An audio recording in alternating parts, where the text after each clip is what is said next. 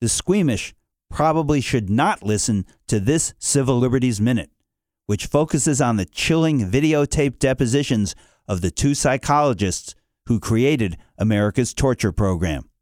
I'm attorney Bill Newman. Psychologists Bruce Jessen and James Mitchell created America's torture program for the Bush administration after 9 11. It was carried out in black site prisons around the world. The torture program included waterboarding, that is, simulated drowning, hanging people by chains from the ceiling, handcuffing them to a wall, and making them stand day after day with no respite, no rest, no slouching, no leaning, no sitting down.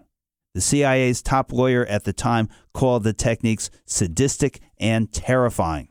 If the program's purpose was to torture people, it succeeded. If its purpose was to secure actionable intelligence, it failed.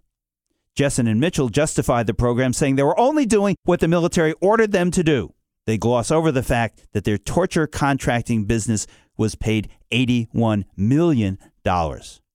Trump at one point called for more waterboarding and more torture, and his administration has now implemented a process to keep the classified report on America's torture program secret forever. All of which brings to mind the adage those who don't know history are doomed to repeat it. The Civil Liberties Minute is made possible by the ACLU because freedom can't protect itself.